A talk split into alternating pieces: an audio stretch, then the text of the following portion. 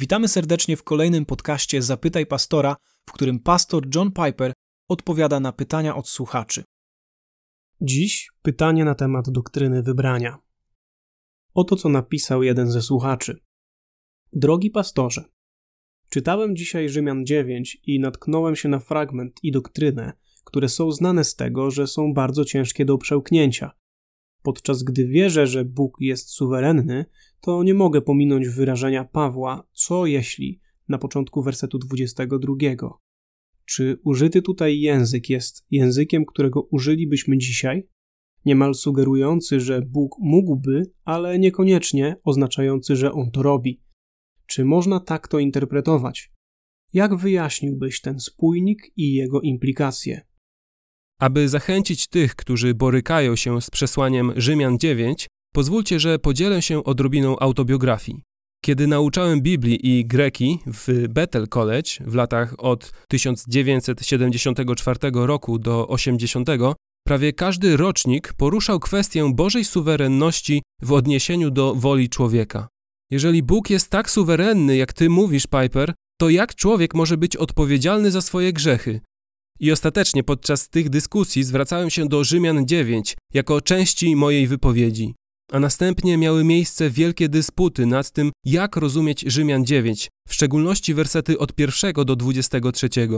Więc na wiosnę 1979 roku poprosiłem o urlop naukowy. Pracowałem od około 6 lat, więc nadszedł czas na taki urlop. Od maja roku 79 poprzez styczeń roku 80, podczas gdy się uczyłem, jedyne o czym myślałem i o co się modliłem dzień i noc codziennie, to dziewiąty rozdział listu do Rzymian. Musiałem rozstrzygnąć to zagadnienie dla samego siebie. Mówię to dlatego, aby pokazać, że bardzo się z tym borykałem. Wydaje mi się, że Rzymian 9 stanowi przełom w tym, jak postrzegasz Boga. Musiałem rozstrzygnąć dla samego siebie, czy ten rozdział oznacza to, co się wydaje, że oznacza, to, czego nauczałem, czy też miał jakieś inne wytłumaczenie. I rezultatem tych dziewięciu miesięcy jest moja książka The Justification of God Usprawiedliwienie Boga, która jest studium egzegetycznym i teologicznym wersetów od pierwszego do 23 dziewiątego rozdziału listu do Rzymian. Ja także borykałem się tak jak ci, którzy przeczytali ten rozdział, drapali się po głowie i starali się przeorientować swoje umysły. Ja również się z tym borykałem. Jednak nie wydaje mi się, żeby Rzymian 9 podlegał dowolnej interpretacji. Myślę, że Rzymian 9 naprawdę mówi o wiecznym przeznaczeniu ludzi, a nie tylko ról historycznych. Dotyczy indywidualnych osób, a nie tylko zbioru ludzi. To są najczęstsze dwa powody, które ludzie podają, kiedy mówią: Nie, nie powinieneś używać Rzymian 9, aby mówić o indywidualnym wyborze albo predestynacji. Nie jest trudno to dostrzec. Pozwól, że pokażę naszym słuchaczom, w jaki sposób ja podszedłem do tego rozdziału na podstawie Rzymian 9, 2 i 3.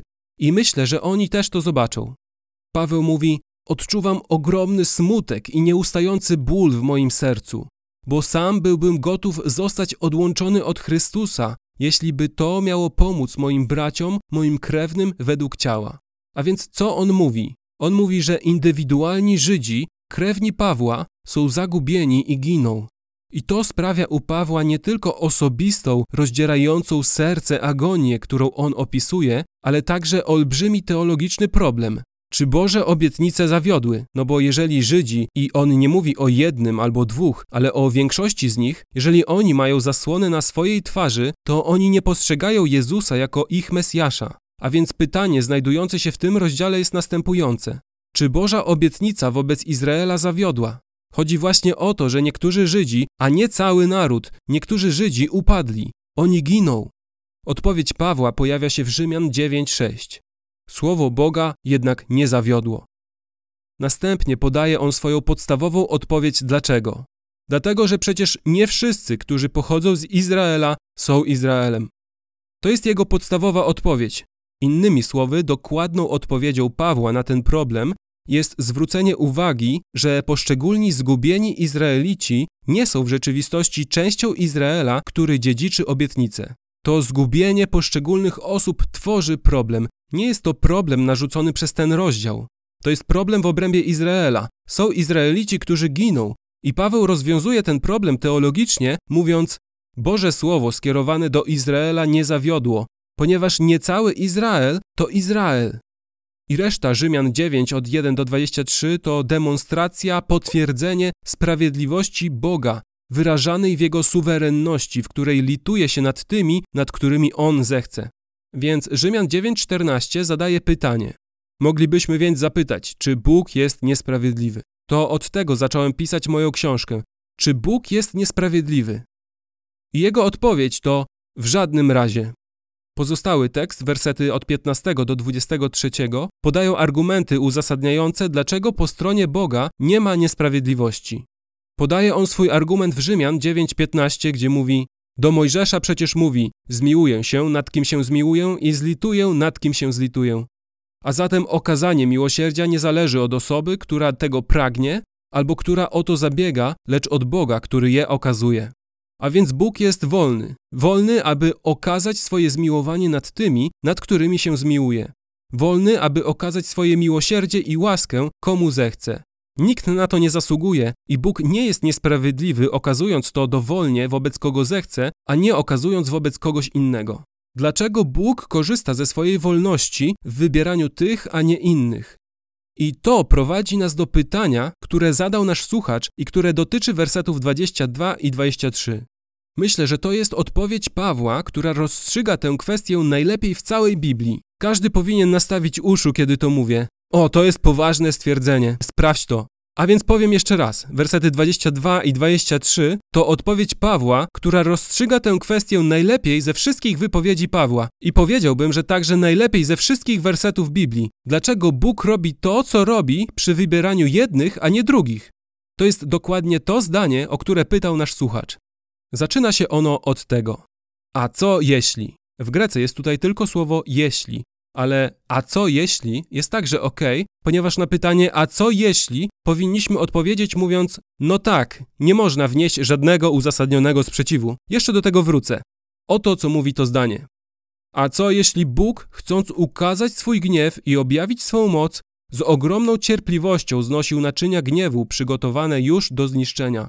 Co jeśli na tym tle chciał objawić potęgę swej chwały nad naczyniami zmiłowania, które wcześniej przygotował do chwały? Nasz słuchacz pyta, czy słowa co jeśli na początku wersetu 22 oznaczają, że Bóg mógłby postępować w ten sposób, ale tak nie robi? O to właśnie pyta. Innymi słowy, czy co jeśli oznacza Oczywiście on mógłby tak postępować i to by pasowało do reformowanego rozumienia tego tekstu, jakie ma Piper, ale tak naprawdę Bóg nie postępuje w ten sposób. Nasz słuchacz pyta, czy taka interpretacja jest realna? Odpowiedzią jest nie. To nie jest realna interpretacja. Nie jest realne rozumienie tych słów w ten sposób. I jest ku temu kilka powodów, ale pozwól, że skupię się na jednym. Powód ten jest następujący. To jeśli, które otwiera wersety 22 i 23, już miało miejsce w Rzymian 9. To nie jest kwestia tego, czy to się wydarzy. To już się wydarzyło. I Paweł jeszcze raz mówi to, co już powiedział. On wyciąga wniosek, głównie w odniesieniu do faraona. Kiedy Paweł mówi: A co jeśli Bóg, chcąc ukazać swój gniew i objawić swą moc, z ogromną cierpliwością znosił naczynia gniewu przygotowane już do zniszczenia, to powtarza on dokładnie to samo, co powiedział przed chwilą, że on zrobił to w odniesieniu do faraona w wersetach 17 i 18. Oto co jest tam napisane. Pismo bowiem mówi do faraona: Po to właśnie cię wzbudziłem, aby okazać na tobie swoją moc i żeby moje imię było głoszone po całej ziemi. A zatem komu chce, okazuje miłosierdzie, a kogo chce, czyni zatwardziałym.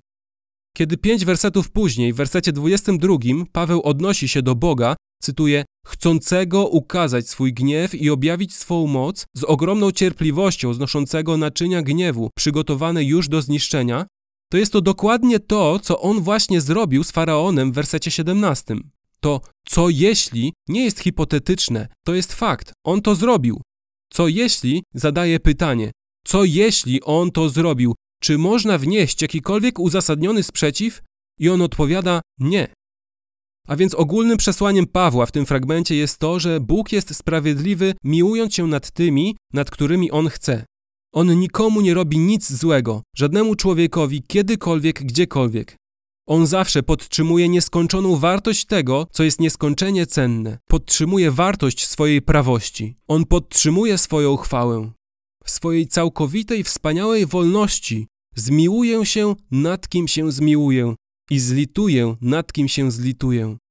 On objawia potęgę swojej chwały nad naczyniami zmiłowania. To jest werset 23. Jest to ostateczny cel całego wszechświata. Te naczynia zmiłowania są uprzednio przygotowane przez Boga dla Jego chwały. Ale w tym konkretnym momencie naczynia zmiłowania, mówię teraz do naszych słuchaczy, w tym konkretnym momencie naczyniami zmiłowania są wszyscy ci, którzy wzywają imienia Pana.